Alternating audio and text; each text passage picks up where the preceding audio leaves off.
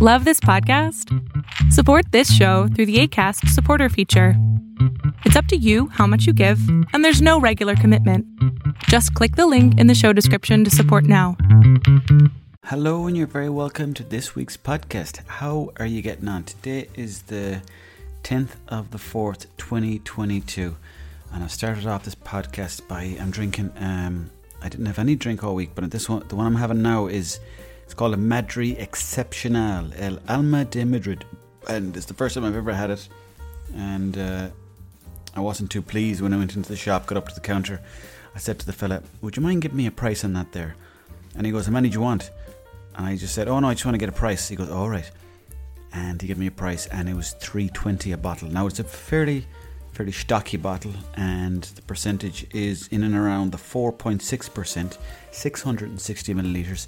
I'm going to take a little taste test here to see how she is. Mm. Oh, delicioso. Very, very nice indeed. Now, before we get down to it, big news this week. Uh, Will Smith has been banned out of the Oscars for 10 years, raising the, the question why? Why is he banned out of the Oscars? Because, as we all know, he gave Chris Rock a slap now, some people say that it's deeper than that. Some people say he gave him a slap to protect the honour of his wife, Jada or Jaden.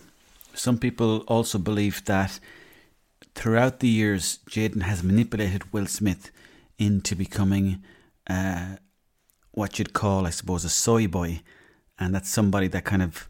I don't even know what a soy boy is, to be honest, but I think it's something along the lines of somebody that's like uh, a beta male, as they'd call them, an alpha male, is somebody who's got a big chest, walks around town, knows what he wants. Whereas a beta male is someone that's very submissive. And the rumours on the rumour mill have been going around suggesting that Will Smith is under the thumb and he's Jaden has been cracking the whip. But now, when she was asked during the week how she felt about the whole situation, she said, I don't care. She said, I do not care, which in some ways made Will Smith look even worse. But I think, to be honest, Will Smith, at the end of the day, he's a legend, you know, and there's lots of other things going on in the world that doesn't even fucking matter. We gave, he gave Chris Rock a slap, and he shouldn't. He shouldn't have given him a slap. But at the same time, there's plenty of other stuff going on. And you have to remember that Will Smith is from The Fresh Prince of Bel Air, one of the greatest TV shows that was ever created. Give the man, give the man a fucking chance, will you? I mean, he's probably under serious pressure. God knows what kind of shite does be going on in his day to day life and I suppose he's probably under serious pressure. You could see that as well. As soon as he went up to do his speech after, he had tears all over his face. Like he'd, it looks like someone poured a bucket of water on his face. He was all over the shop. But in a statement during the week, Will Smith said he accepts and respects the Academy's decision. And, you know, the thing about it is, this is the way I see it, right? Will Smith is probably at home at the moment listening to this podcast thinking, why is he talking about it? Like, let's just let all that dust settle. Let's forget about it and move on.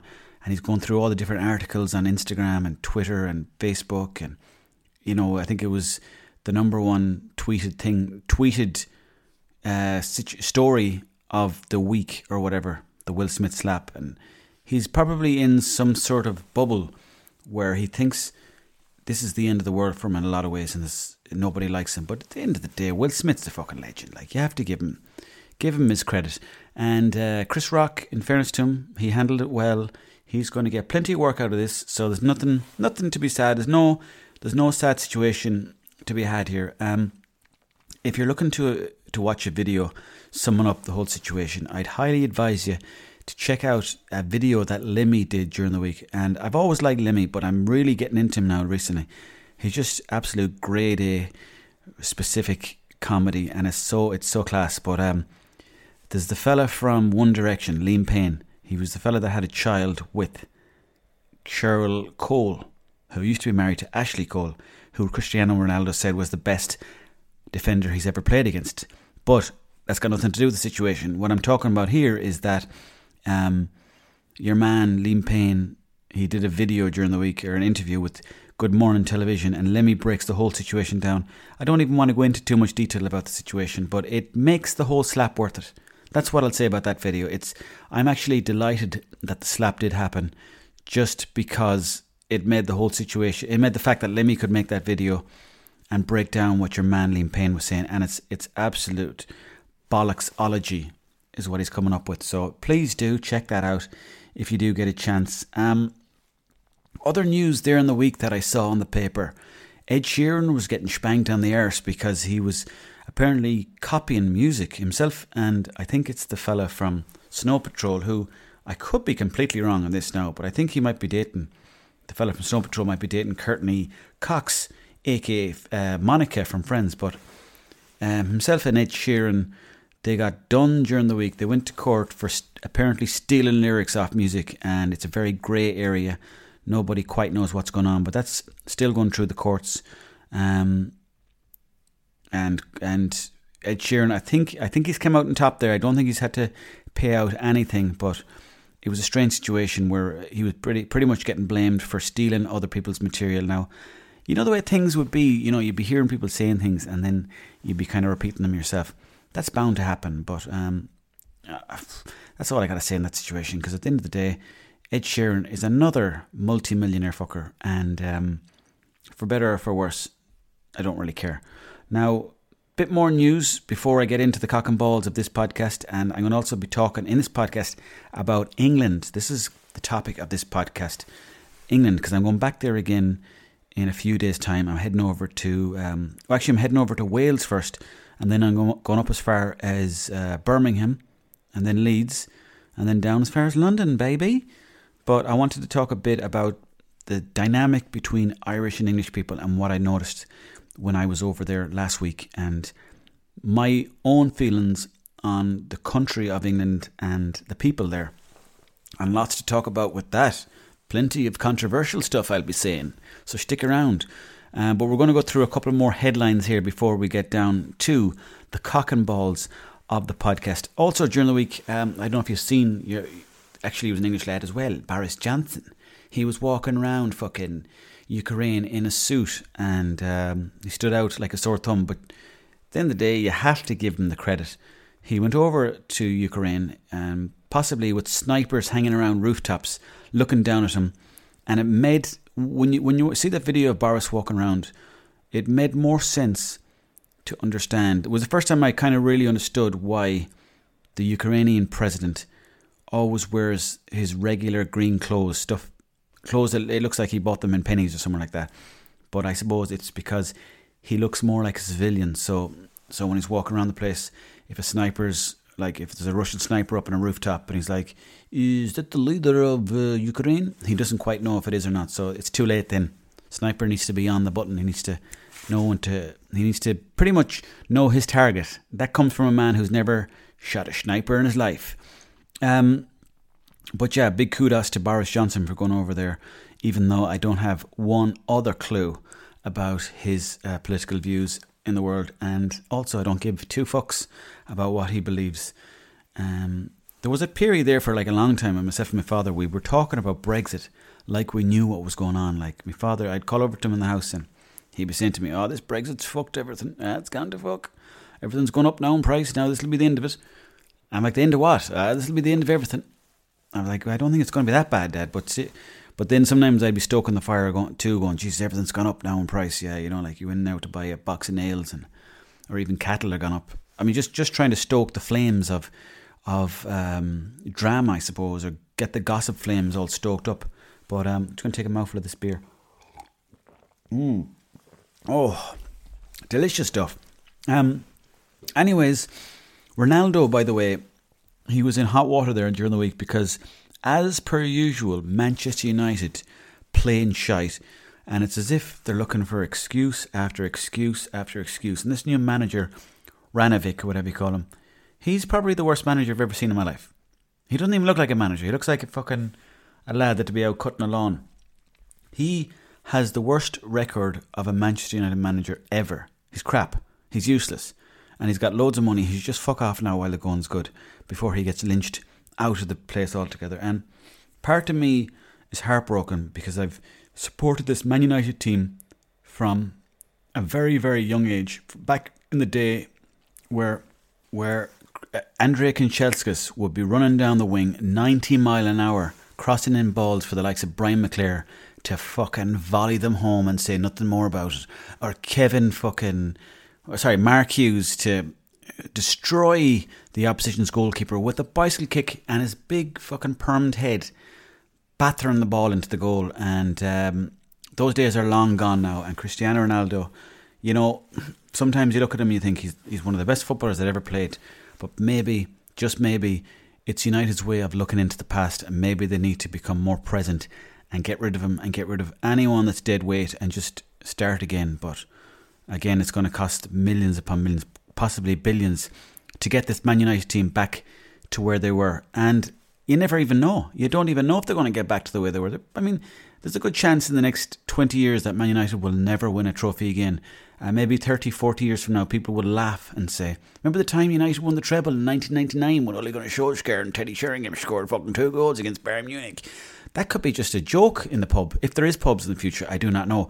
But that could be just something that people laugh about because it's they're slipping down the ladder and it just there's so many teams now with money. Newcastle have money, Man City have money, um, Chelsea have money, everyone has money, Liverpool have money, even the small teams have money. Tottenham, not a small team like, but they have loads of money and lots of the smaller teams that never had a fucking pot to piss in, they all have big, big money behind them now. So you know, you can't really buy your way to the title anymore. There was a period of time there where the likes of Chelsea, when Roman Abramovich came in, he, you know, he threw down the money and he bought enough good players that eventually they kind of gelled and the team they did well.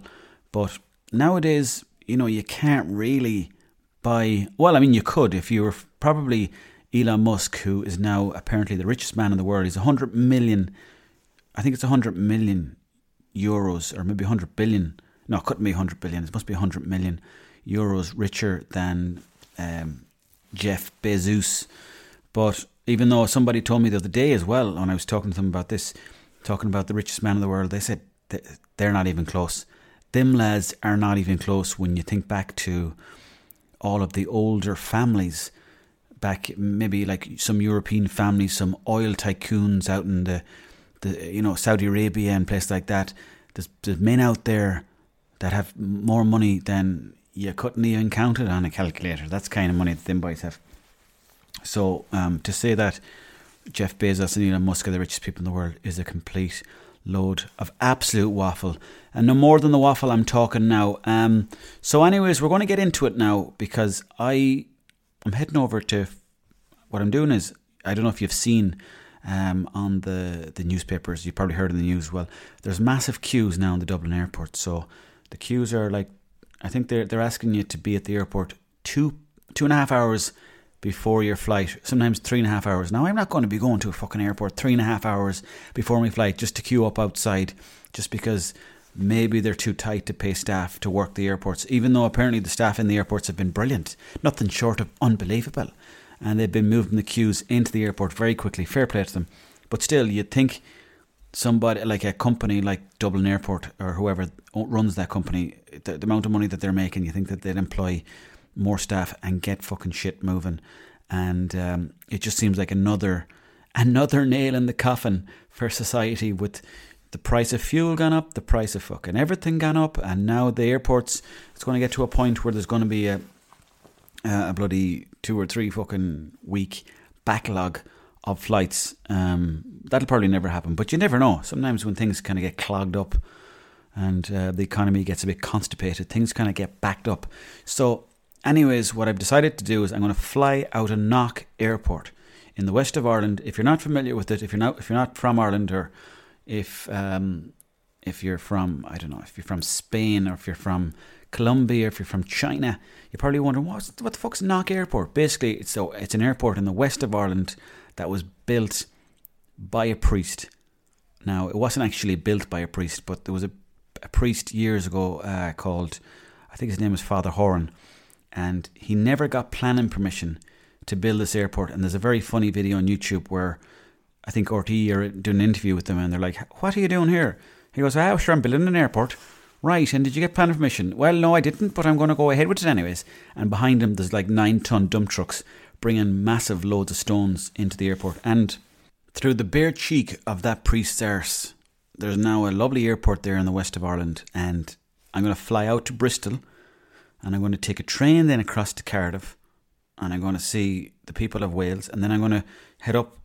I think it's up. I'm not sure. I don't know my geography too well, but I think Birmingham is up, and then I think Leeds is even more up, or some people call it north. And then I'm going to go. I'm going to spend two nights in Leeds, and then I'm going to go down as far as London City, baby the land of Danny Dyer. And I'm looking forward to hitting all these different spots along the way. I'm looking forward to going to Leeds because I'm a big fan of Tony Yeboah, one of the greatest footballers to ever play in the Premier League. I'm looking forward to going to Birmingham because my parents spend a lot of time there, so they've given me a couple of locations to visit. My father's like, go down to go down to that road there, and he's given me names of different streets in Birmingham. And I said, sure, that'll all be different now. You go down anyways, you might meet a couple of fellas I would have known over there, as if they're just standing around Birmingham waiting to say, hey, are you fucking Kevin Colgan's son? That's not my father's name, by the way, but I've protected his name there in case um, I ever get famous in America. And they're like, you called your father by his real name, and now we're at his house, and we want to get his autograph. I don't know what I'm talking about here, but um, basically, yeah, my parents used to live in Birmingham. That's actually where they met and then they came back to Ireland and they made love and they had five children, and I was one of those kids.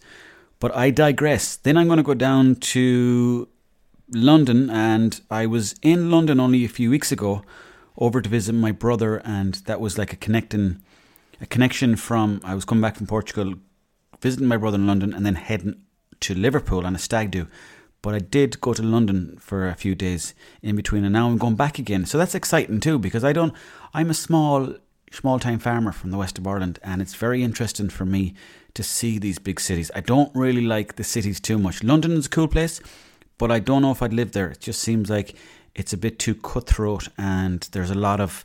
It's kind of like it's uh, it's a very busy environment. Some people love that. I just can't handle it for too long, and I'm very nosy as well. I love I love looking at people.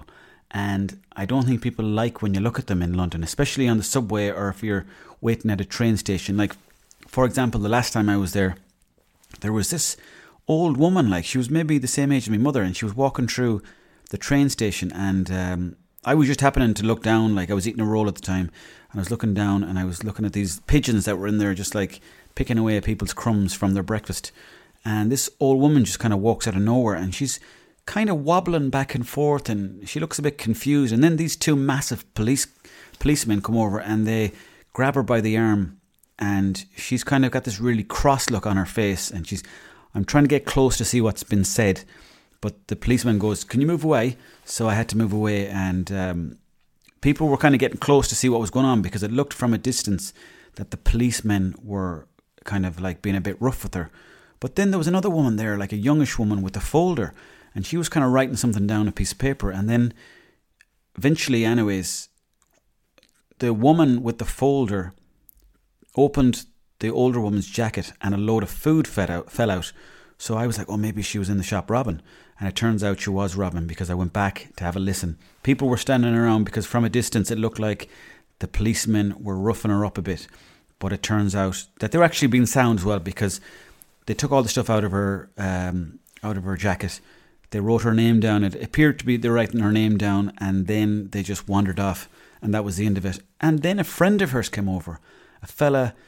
He looked kind of the same age as her, and um, I don't know if it was a husband or who was it, but he was over talking to her. And then a few minutes later, they were just laughing, and then they just walked away, and that was the end of it. And I like, you don't really see that kind of thing in the west of Ireland. It's more like you know, you're more looking at nature, the fields or fucking sheep.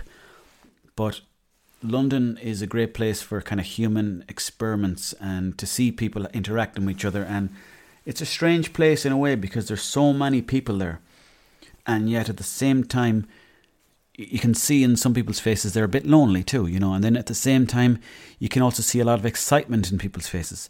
Um, normally, the excitement seems to come after 5 p.m. in the day when people are ready to go into the pub. And normally, I don't know, the daytime it seems a bit cold. People are just walking with their earphones in, they're drinking their coffees. Everyone seems a bit wrecked, everyone seems a bit fed up.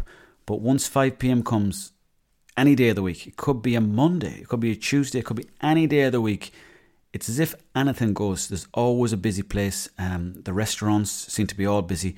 The streets are all busy. There's a lot of hustle and bustle around the place. And I suppose being in lockdown for over two years, and then also myself living out in the west of Ireland. I was living in Belmullet, as I was saying to you before. Um, it was very interesting to go into a big city. You know, I've I've been back to Dublin since lockdown. I've been to Galway and different cities, and I've been I've been around the place. Oh, I've been around the place, by. But to go into London, the one of the busiest cities in the world, it was just. Um, I'm not quite sure. I'm not quite sure how I feel about the place. You know, and again, it's very very exciting. It's almost like eating chocolate. You know, it's you know it's not good for you, but you like another nibble, and you're nibbling away there, and you want a bit more every time, and sometimes you you forget that the chocolate's not too good for you if you have too much of it. So, you know, you could easily go out every night of the week in London to a different place. You'd be you'd have good fun every night of the week. There'd be always something going on, and that has to be exciting. Like for example, where I am now, there'd be nowhere open. If I was to go into town now at times a quarter to ten, yeah, you'd find some places that are open, but you wouldn't really find too many people in it. So there's a bit of both. It depends on what kind of world you're in. For myself, I find that I probably like the countryside for about a year and a half, two years and then I miss the city a small bit, and then I go back into the city, and I kind of get caught up in the hustle and bustle of the place, and it's exciting. But then you look uh, at the same time as well. When I was in London, right, I was walking around the place going, "Geez, I have fucking terrible fashion." I was looking at my shoes and I was looking at my jeans, and I was like, "Geez, I've got terrible fashion." Not only that, I, I'm not that even tall anymore. I thought I was taller than this. Five foot nine in a city like England, a lot of tall people there just doesn't cut the mustard. And then at the beginning, I was kind of feeling paranoid. And then after a few days, then I was like, you know what? Fuck this. I'm a bit of a city boy myself. I can I can assume the role of a city boy. And I kind of got into it a small bit. And then I was walking around London with a bit of a swagger myself. And um, I guess it's the same as anywhere, really. You kind of it takes a while to fit in, but once you, once you do fit in, it's great. And you know, I also went to get my hair cut as well when I was in London. I have a brother living there, and one day I said I went out for a walk, and I decided I'd go in and get a haircut. And um, I was talking to the hairdresser, anyways. And before he cut the hair, I was like, "Oh, by the way, I got hair restoration there a few years ago." And he goes, "Oh, geez, I wouldn't have known." And he was said to me he he was going to get it too, and uh, he showed me he had this like there's this thing right where they put permanent ink on your head. Now I don't think it'd suit me now to be honest, but it's a different way to deal with baldness, and it's like a tattoo that they put on your head of um, I don't know how you'd call it, but like basically like it's the outline of a hairline, but from a distance, like well that lad's got the head shaved, but it looks really smart. But if you look up close, it's just like it's kind of like a, an ink tattoo. And we were just comparing different strategies, and he was asking me a few questions about what I did, and he was telling me some horror stories as well, you know, because sometimes that shit doesn't work out either. And he was telling me that he had a friend that he went to Greece for three different hair restorations and he said every time it, it was terrible, it went tits up altogether, and the hair never grew. And now he's just he's walking around London with the with the what you call it, a hair system, I think he was calling it, or a piece, or a wig, or a toupee. And uh, I was asking him, geez, he must have been devastated. And he was like, he was at the beginning, he was devastated because he'd paid something like four grand each time and the hair never actually grew. And then he got to a point where he's like, fuck this, I'm just going to start wearing a system. And um, that's what they call it now in the, in the game. But it was nice to chat to him anyways, and I was telling him about my experience going over to Turkey, and he was showing me his own hair. Now he still had a fine, thick head of hair, but um, there there'd be times where I'd be in the city, you know, and I wouldn't really. I suppose I wouldn't have the confidence to be going over tra- talking shite to people, but for some reason, this particular time, I said, you know what, I'm just going to accept myself, and I'm just going to be confident around the city. I'm just going to talk to people, and if they don't like the way I'm at, I am, that's fine too. And you know what, it opened up a whole world to people because when I was over there, I was chatting to people on the train, I was chatting to people just on the street, I was chatting to people in shops, I was chatting to people in bookstores, I was chatting to this hairdresser fella, and I was chatting to people I met all over the place in the parks and everything like that. And um, I got to say, I really did enjoy London. Now, the prices are a bit expensive. It's pretty much in and around the same as Dublin.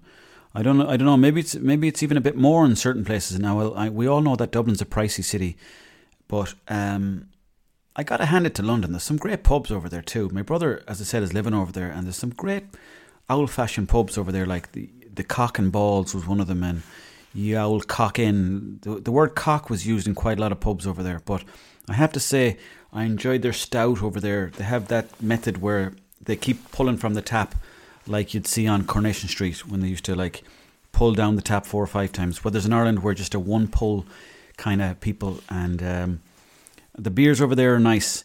But by Jays, there's no place like home, boys and girls. And uh, on that note, folks, I just want to say thank you very much for all the support for the podcast. I want to give a big shout out as well to Golden Bake for their continued support. Your delicious jam buns continue to rock my world. I hope you folk out there have been trying the curry flavoured jam bun. It is delish. And um, I want to especially thank everybody on Patreon for supporting this podcast. Thank you so much. Um, it means the absolute world to me, so it does. And I'm not going to start crying, I swear to God. But um, Thank you very much, though, um, and I hope you've enjoyed this podcast. I know I've went on a bit of a ramble this time, but I just thought I'll be a bit more free when we chat and uh, you know speak from the fucking heart, hey. But um, hope you're keeping well, anyways, and I hope you're excited for the week ahead. And do get in touch if you ever want to talk about anything. My virtual door is always open, and chat to you soon. Have a great week. The bank holidays are just around the corner. The sun is coming in. It's going to be a great summer, folks. It's going to be a great summer, folks.